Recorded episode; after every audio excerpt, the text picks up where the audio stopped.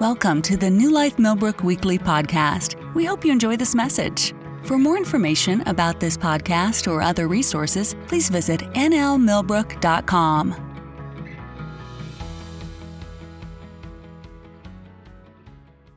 All right, we're picking up in Acts chapter 9. We supposedly left off on verse 9, but I'm going to back up for just a second. Paul, Saul at the time, is on the road to Damascus to annihilate the Christians there. Uh, and Jesus appears to him in a vision and it knocks him down and says, Why are you persecuting me? It's hard for you to kick against the goads. And trembling, Paul, Saul says, Who are you and what do you want me to do? And we talked about that's where we are in life is that we have to ask Jesus who he is, not us create our own version of him.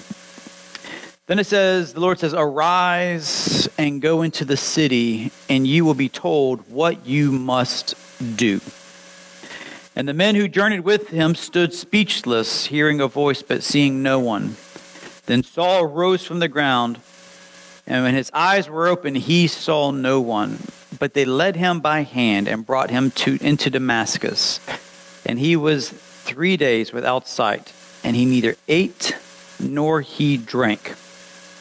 The men who were with him watched the reaction that was taking place here, but it says they heard something, but they saw nothing. And I love this idea here that the people that are traveling with you can't see what you see. But when you open your mouth and you uh, explain to them what's going on in your life, they will see the fruit of the labor that's taking place. Don't expect every single person who's walking the same uh, area as you are to see the same thing you're seeing. That's been one of the first things that I've had to learn in life as an adult, especially in ministry, is this is not everybody who travels with you sees the road the way you see the road. Doesn't mean that they're bad. Doesn't mean that you're special. Doesn't mean anything other. That, but God has got a calling specifically for you and it is your encounter that he's that he's going after. And it's not because and i need to say this again because we live in a very unique time in life but it's not because i am special. It's because he has chosen. Not because i have done or deserved but because he has decided.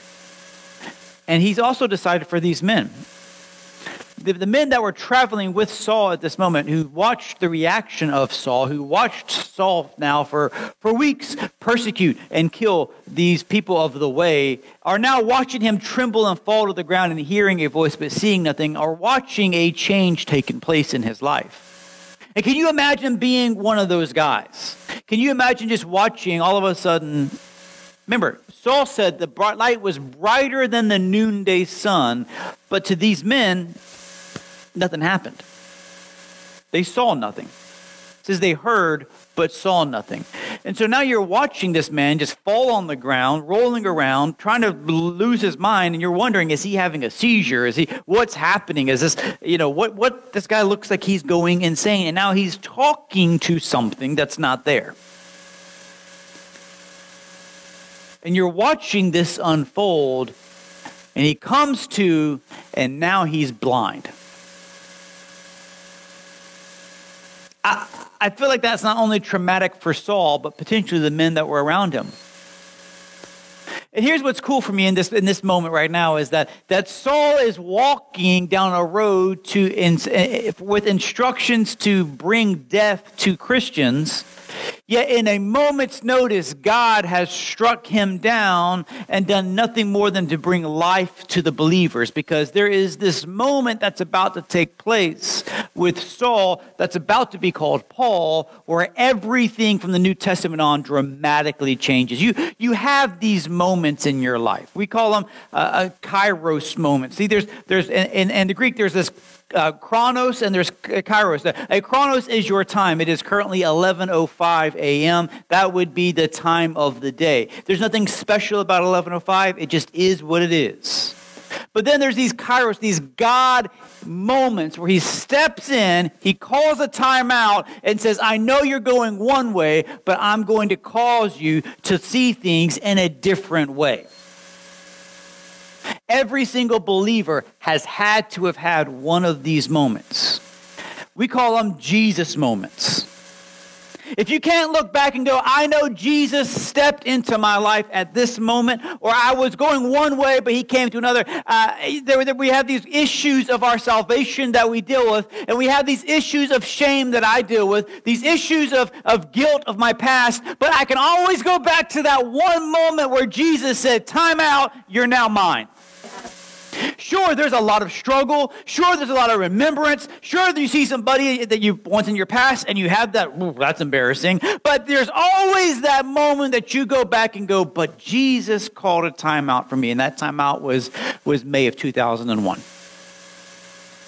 That was where I was at. I was at some friend's house. We had a crazy party. It was one for the record books. I hear it was a great time. I remember none of it. But I woke up looking around at the sea of bodies that were laid around. And I looked at my friend and said, What happened last night? And he laughed and said, It was fantastic. And I said, Great, what happened? And he said, I don't know. But it looked great. That's a good day. I went outside to find my vehicle, and my vehicle was missing. And then all of a sudden, I had a memory of a, a classmate of mine who asked for me to take them home. I'm driving under the influence. That was not the smartest idea, but now I can't find my vehicle. And this is before we had to find my iPhones and everyone could, could, could, could share your location. So I, I grabbed the old school landline with the, the curly cord that went 100 miles long. You remember those? And, at the house and, and called, and she doesn't answer. I called her parents, and they don't answer. And so now in my mind, I'm thinking that my, my friend is with my car, and my car is wrapped around a tree somewhere, and I have no idea what's going on. 30 minutes goes by, and finally I find my truck. My truck is in the front yard on top of a bush. It still works, but I didn't have to call my dad.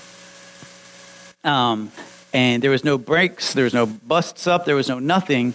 And I remember looking at that. You know what my reaction was? I laughed. I laughed. whew, that was close. It could have been bad. And we all just joked about it. And I'll never forget getting into my truck to back back over the bush that I parked on. And, and I'm sitting with my friend, and he, he's like, Man, that's hilarious. So we're talking back and forth. And as I crank my truck up, I realize this pit is in my stomach. But 30 seconds ago, it was hilarious. Now, all of a sudden, there's something nasty on the inside. And I'll never forget grabbing my steering wheel with both hands and putting my head on the steering wheel, going, I'm not okay.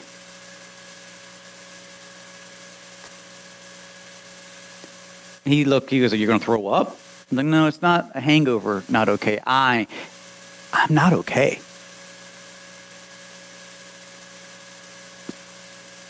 And in this moment, there was this flood of emptiness and darkness and this overwhelming sense of this is not this is not going to work.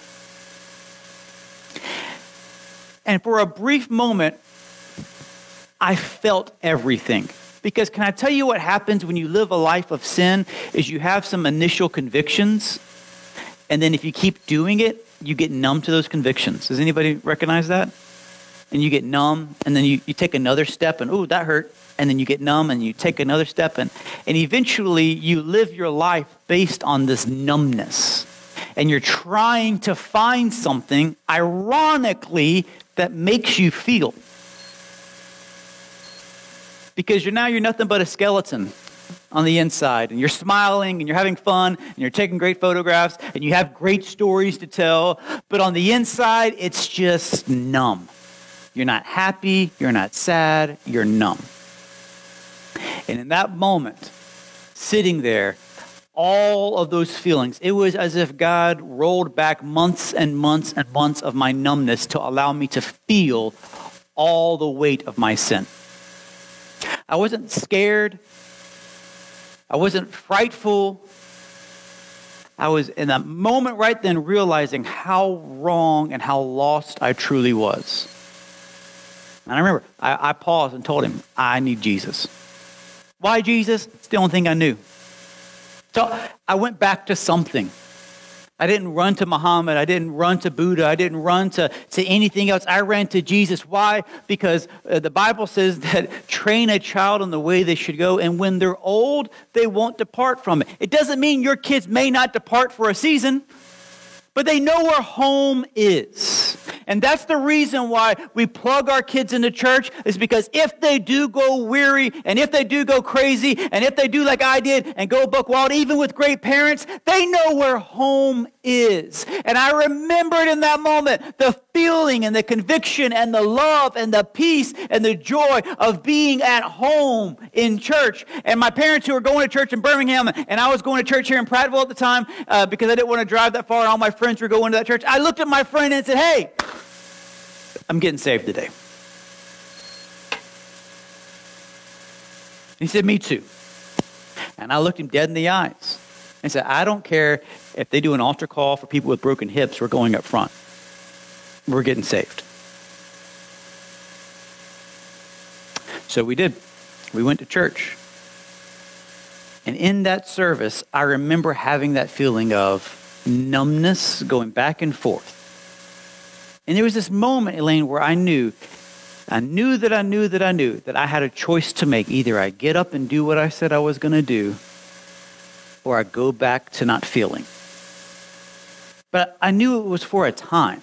This wasn't going to be this, I have 18 months to decide, and, and God's giving me all of it. It was a moment in time where God pushed pause in my life. And it was in that pause that I had the choice to make. Two days earlier, I honestly believe you can say whatever you want to theologically, and, and we can talk about doctrine and we can, we can go through all of that stuff. But it was in those moments two days earlier where I was so far from God, I wasn't even thinking about Him because, on the honest opinion, I thought I was saved because every once in a while I would go to church. I deceived myself in my own salvation. And God shook me for a moment, just like he did Saul. Saul thought he was right with God. Saul thought everything he was doing was okay with God. Me, Peter, thought I was right with God. I'm a good person. I do good things. I'm not killing anybody. I'm not hurting anybody. It's just me and my life. What's the big deal? I'm having some fun. I'll go to church and I'll go to a youth group and I'll throw a hand up and worship. And uh, yeah, what's the big deal? They have a serve day. I'll go serve at the church. What, what, what, how can I help you? I'm okay. What can I do for you? And it was in this exact moment, just like Saul had on his road to Damascus, that I had my shaking. And my shaking wasn't with that big bright sun. My shaking wasn't with this loud booming voice. My shaking was a pit in my stomach where I realized I wasn't okay. And I looked at my friend and I said, I'm going. And he looked at me and goes, I'm not ready yet. I said, No problem. Love you, bro. And I went up and got saved. Can't even tell you the sermon. Can't tell you the songs that were sung. Sure, it was something with Clint Brown. That's what we sang back in the day. Don't have a clue what the altar call was for, but I remember giving my heart to Jesus on that day for the plurality of years after that, I, I, ran into him over and over again, and he was still doing the same things that I was doing at that season. He went back to his numbness, and I felt the passion and the presence of Christ for the first time. And can I tell you, having those feelings hit is an uncomfortable and somewhat scary experience. It's scary because you're all of a sudden realizing something is not right and I'm not in control. The Bible says that this the fear of the Lord. The fear of the Lord is the beginning of wisdom. And one of the biggest things that I had was I had wisdom for the first time in my life, in a long, long time, I should say. And that was, hey, you're not okay. And hey, you're never going to be okay without Jesus. And it was his goodness to push pause. It was this kairos moment to say, time out in your world. I love you enough, Peter, to say, wake up, wake up. And he shook me alive and he shook me awake. And I then had a choice to make. Will I respond to him? The Bible says that men are drawn to God because he beckons them. It doesn't say he grabs them by the neck and yanks them across the line. He calls them. Hey, come to me. Come. I'm knocking. Will you open the door? Remember those uh, analogies? And that's what he was doing to my life is going, hey, hey, hey, come. And then you have a response. Will I walk through that door or will I stay in my seat? And I'm a guy who's quick on his feet. I make jokes really fast. I like to have a great time, and I like to make people laugh. And when I put my head on that, on the, on that steering wheel, and he asked me, What are you going to puke? I had 85 jokes to go back to my numbness really quick. This is that moment that I'm talking about. Maybe your moment's not as extreme as that. Maybe your moment's a, a, Wednesday night church service or a Sunday morning school service where you felt the presence of God. And maybe yours is a lot more crazier than mine. Can I tell you, each and every one of us need these Damascus Road experiences with God. It doesn't mean you have to go off going crazy. It doesn't mean you have to go bananas and do drugs and, and, and drink and all the things that come with that. But what it does mean is there has to be this moment where you have this revelation in your life where you are not okay without Jesus. And this is the biggest issue that I'm having with the church today is we're leaving out the need of Jesus and we're leaving it into, well, what will he do for me lately? We've lost this idea that He is my Lord and my Savior, and we've turned Him into our spiritual sugar daddy. Well, I'll come to you when I want something, but besides that, stay away. And if you're like me and you are in that same spot and you're finding yourself in that same spot, can I tell you, you'll know that because right now there's a butterfly in your stomach, there's a little bit of nerves, you feel very uncomfortable while I'm talking, and I'm not even making eye contact with most of you, but you feel like I'm staring you down. And that's because the Holy Spirit is saying, hey, hey, hey, it's today your day. Because He's done His part. He's done his part by, number one, putting you in this place for you to make a choice. And we can walk through different theologies all day long. I can walk you through different doctrines. But here we are today with a choice to make. Will you answer his call like Saul did, or will you just stay in the dirt? Because Saul had a choice. He had a choice. Jesus looks at him and says, Get up and go into the city, and then I'll tell you what you're going to do next.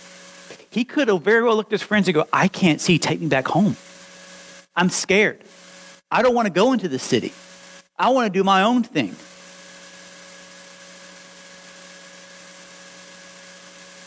Hmm. And verse 10 says, Now there's a certain disciple at Damascus named Ananias.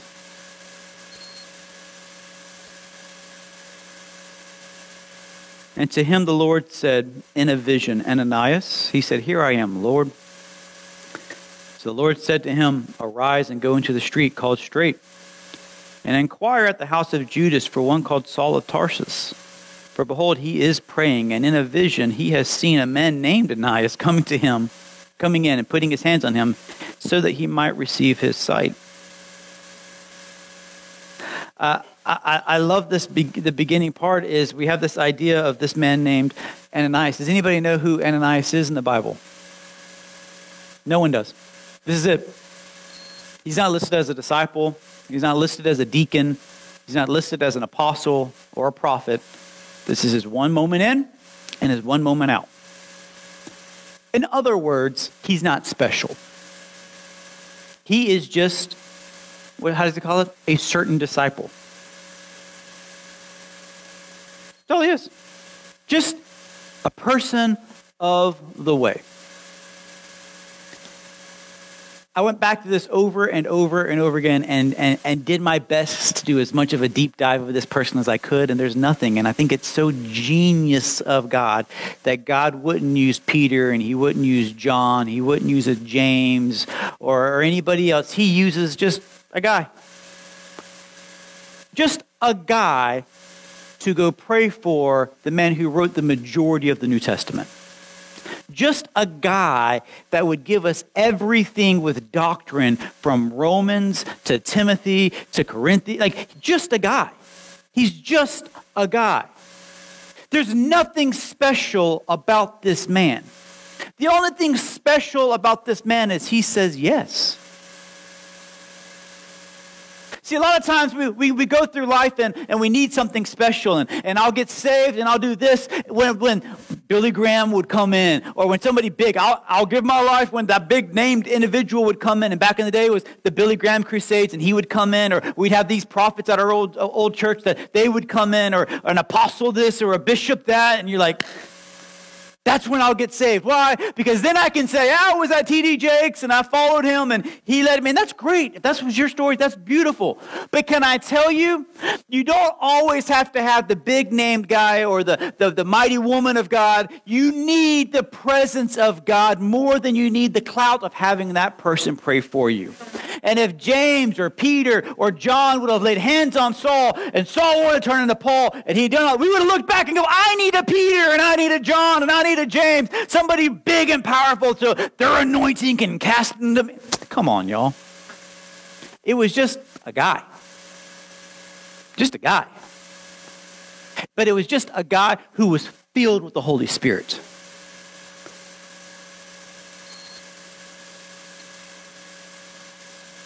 I've had big named pastors and preachers and evangelists lay hands and pray for me, and it's been a cool experience in my life. But whether it's this big named pastor, prophet, evangelist, teacher that's filled with the Holy Spirit, or Bill, officer who's filled with the Holy Spirit, it's the same Holy Spirit. And it's the same power that's in him, that's in him, that's in her, and, and that's where we are. Now, I believe in the gifts fully believe in the gifts, like a gift of healing in the, as listed in Corinthians. So when somebody has this supernatural ability that when they lay hands and they pray, that you get healed. I have laid hands on people and I've watched them with my very eyes see them be healed. And I've laid hands on people and nothing. And then they'd go to somebody else and that person would pray for them and they'd get healed. My dad has that gift. Listen, it's a beautiful thing. I can't tell you the times that I've, I've, I've prayed for my kids when they were sick. And, and I was like, hey, we're going to Pawpaw's. It is what it is. Sorry. And dad put them in their lap, and all of a sudden, like, hey, we're happy go lucky. I'm like, yeah. It's, it's like breathing to him. And there's gifts that I have that he doesn't have. And that's great. But here's what you have to realize it's the same Holy Spirit that divvies out the gifts. And when you are sick and you are, are, are injured and you are in need of something and you can't get Him, the Holy Spirit is always available. He can be in Tennessee, but the Holy Spirit is 10 inches from you. And you do the you pick up his phone. Jeremiah 33 3, that's his phone number. Call unto me and I will answer, says the Lord. You call out. And this is the beautiful part of Ananias is that he's not special. He's just a guy who says yes. And just this guy who says yes is the spiritual midwife that is leading Saul into the birthing process that will turn him into Paul. In other words, we can't look down on anybody because in, in, in Ananias' story, he's a nobody. But if it wasn't for the Ananias, where would we be today? Maybe you're sitting next to somebody right now that needs Jesus and they're scared and they don't know what's going on in their life. They feel like they're a nobody. They feel like they're not important. They feel like they can't do anything in life and everything that they do falls apart. And maybe today is your day that you can look at them and say, I will connect you to the Savior. The problem is that Saul wasn't a nobody. He wasn't just this guy that just happened to be blind and Ananias had this vision. Paul wasn't, Saul wasn't just this guy that go pray for this person like the centurion or, or like he was when he went to the Ethiopian eunuch. Just, no, Saul was well known.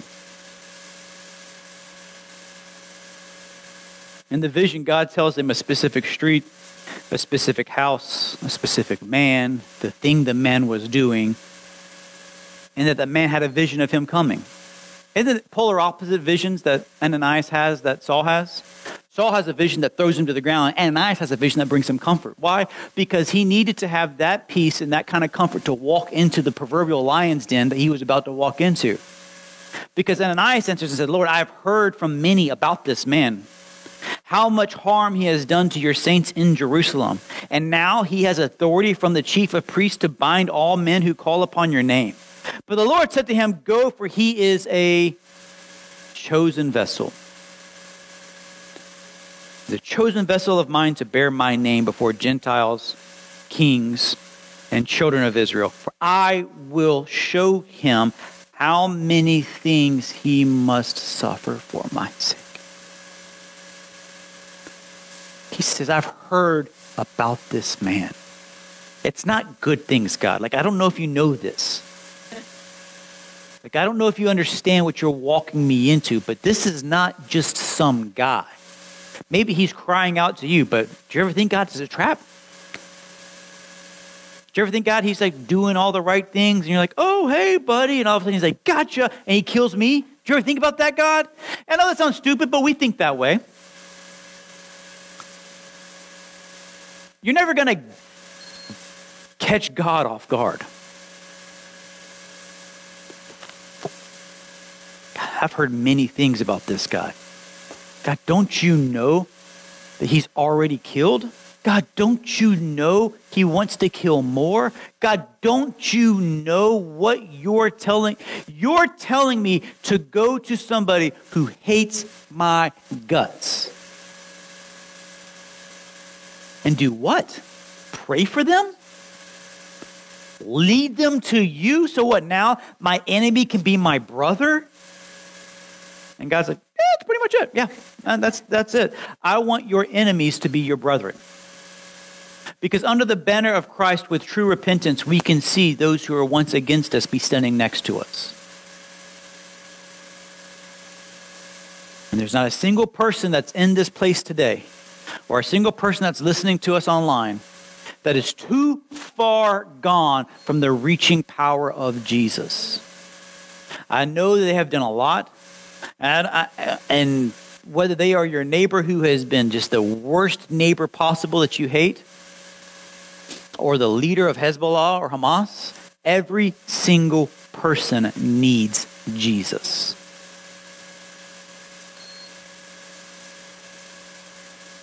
I had a gut check back in 2002. 2002, I was in Bible college. This is obviously post 9 11 and, and, and everything that had taken place. And we had a prayer service, and we were praying for our troops in one of our prayer service. And this little kid, about the age of eight, gets up and begins to pray for Osama bin Laden. And I wanted to rebuke her prayers that he would come to know Jesus and get saved. And I'm like, no. No. And I watched my pastor struggle with this same thing. And he looked at me and he goes, and I'm like, yeah, she's putting us to shame. While we're praying that God, you would guide our missiles into his cave, she's over there that God, you would find him in his cave.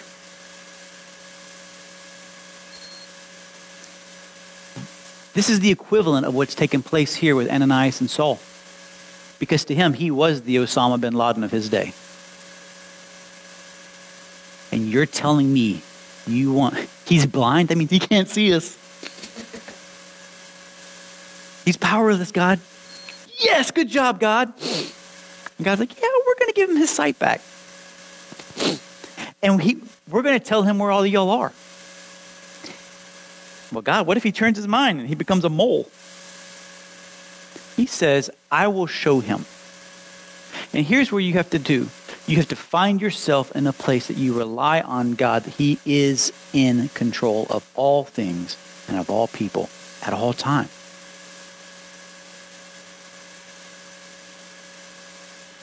He said he's going to bear my name before Gentiles, before kings, and the children of Israel. To us, that sounds beautiful. But that thought right there was a revolutionary idea in the early church. Because the Gentiles were swine. By the way, you are a Gentile. I am a Gentile. I'm not Jewish. This is the first moment, the first glimpse that we have right now in Acts that just perhaps God wants more than just a small group of people to know him, but maybe, just maybe, God wants the entire world to know about him. And it was in this moment that we will see over the next two chapters after this what God has begun to set up for the ultimate checkmate. And Saul, I love this. God says that I'm going to show him what he must suffer. In 1 Timothy 1, it says this Although I was formerly a blasphemer, a persecutor, and an insolent man, but now I have obtained mercy. I did it ignorantly in unbelief. However, for this reason, I obtained mercy that in me first Jesus Christ might show all long suffering as a pattern to those who are going to believe on him for everlasting life. Paul looked at his life as an example. Paul looked at his life and goes, I know who I was, but because of this moment, I obtained mercy and I grabbed hold of it, and I've never let go since.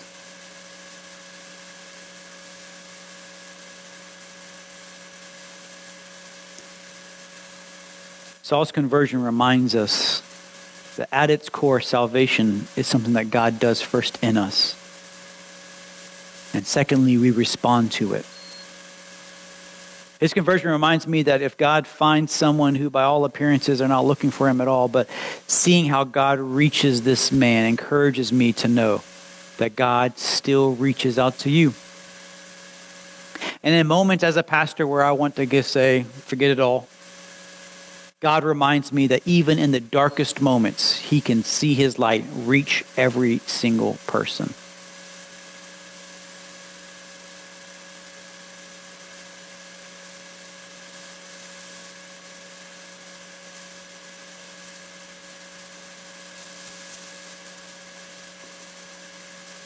It also reminds me that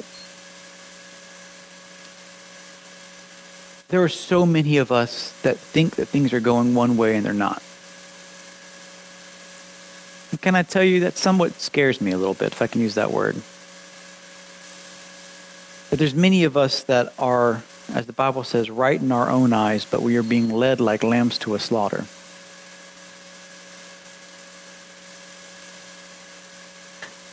And this isn't fear mongering or hyper emotionalism, but I believe that right now that I'm going to put my notes down and give this moment of opportunity.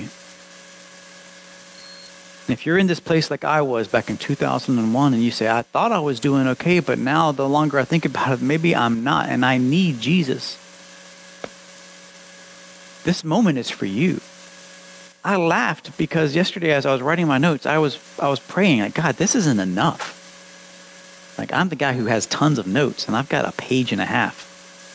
And I could feel and I was telling Bob this morning like I felt like a spiritual laughter like he was laughing at me like you have no idea what I'm about to do. So just shut up.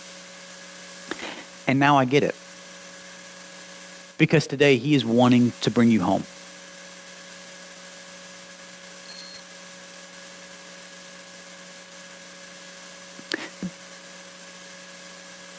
There are those here today that have lived a life that has been full of pain, has been full of suffering, and you have created this wall of protection and and you can smile on the outside, but on the inside you know you're dying. And I know that Jesus today is beginning to take a hammer and a chisel and knock some of that out because he wants you to feel his presence yet again. There's those here today that have never received him. They've maybe grown up in church. They've gone through the motions. They've gone through all the stuff. They've gone through all the rituals, and they jumped into a baptism. Oh, sorry, jumped into a baptism before, or maybe they went to a youth camp before and they've raised their hands before, but, but now as a, as a teenager or as an adult, whatever it may be, you realize I have not been living for Jesus and I need to dedicate my life to Him. Before you say yes to either one of those things, I want you to hear me. In this life, there will be pain. And in this life, there will be suffering. And by saying yes to Jesus, you will suffer for his namesake. And you will say yes to things that no one else will say yes to. And you will have to say no to things that everybody else will say yes to. And there will be moments in your life where everyone will look at you and ridicule you. And there'll be moments in your life where, where you're watching tragedy go through, but there's peace that comes with his, his presence. I'm not trying to talk you out of salvation today. I'm trying to give you the real story here. It's more than just a prayer that you repeat after me. Your salvation with God is more than just repeating a quick prayer. It is a daily choice to dedicate your life to Jesus. You don't just say, I accept you, Jesus, and I believe when you're eight years old, and then you can live like hell for the rest of your life. You make a commitment to Him. And I know that's a scary word in today's generation, but it's a commitment to His way. He's not just my Savior, He's my Lord. There's a difference. My Savior is somebody who rescued me once from something. My Lord is my ruler for the rest of my forever. And if you're looking for a way just to feel good about yourself, sure, say a prayer. And I promise you, you'll feel good for a little bit, but you'll find yourself systematically going back to your old ways. But if you make him your Savior, get you out of this mess, and your Lord, keep you out of the mess, your life will be forever changed. And that's what a disciple is. And that's what I'm calling out for today. Somebody who's saying, I'm willing to be a disciple of Jesus. I can be a, a, a certain disciple like Ananias, which is a nobody, or I can be a disciple like John. Whoever the Holy Spirit leads. But what I am telling you is this being a disciple of Jesus Christ. This is like the worst altar call, is not something you just choose lightly. But I'm telling you this because I'm not here to get numbers. I'm here to get disciples. And if you're here today and you say, Pete, I have been living a life that may have looked good, but I've never been a disciple of Jesus. He has been my Savior whenever I needed a Hail Mary because I felt bad, but He's never been my Lord. And you're in this place today and you say, I want to make that call today. Just throw your hand up, wherever you are. One, two, three. Anybody else? Amen. Amen.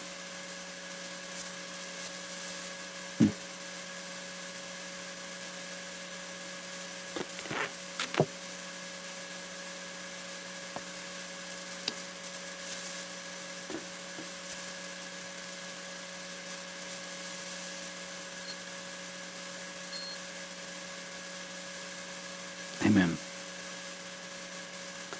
One more time. Anybody else? A pause. I don't know why I'm feeling a pause, but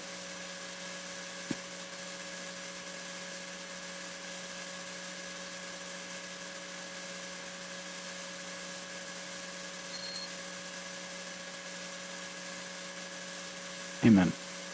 All right. Let's pray. Heavenly Father, we thank you for this day. We thank you that as we stand here and your presence that's been saturating our service, we just give you all the honor and glory. Lord, you are good, and your mercy endures forever. You are the Alpha, the Omega. You are the beginning and the end. Holy Spirit, we give you all the praise and glory and honor. Your name is holy in this place. Your name is reverenced in this place. We do not take it lightly. We ask today that your presence fills this place. You have seen those who are wanting to be a disciple of you, to dedicate their life to you, to not just say they want to get out of hell, but to bring heaven to earth. You see those men and women here today, both young and old, who have raised their hand, who want to be uh, a disciple of Jesus. So today, Holy Spirit, we ask that you fill them to overflowing, that you bring in your presence, that you fill them uh, as you did in Acts with who you are. May God, we just thank you that right now that not only have you wiped away all their sin and have wiped away all of their shame and have done everything from the cross to today to, to, to put them in right standing, but you are also leading and guiding them in every day. That God, as they stand before you today with decisions in, eh, that they have made to, to, to be one of your followers and to, to give you their life every single day of their lives to you, I ask, Holy Spirit, that you are with them in all things, in the good and the bad, that you be with them, that you consecrate them for your call and for your purpose. That as they wake up in the morning, you are the first thing on their minds. As they go to bed, you are the last thing they think of. And Holy Spirit, that you guide their footsteps in all ways when you lead them, Father God, that they will see disciples following them. That as they live a life chasing after you, Holy Spirit, that you will continue to anoint them with every new day, a fresh anointing. We give you all the praise and give you all the glory. In Jesus' name, amen. Thank you for listening to our podcast. Have a great week.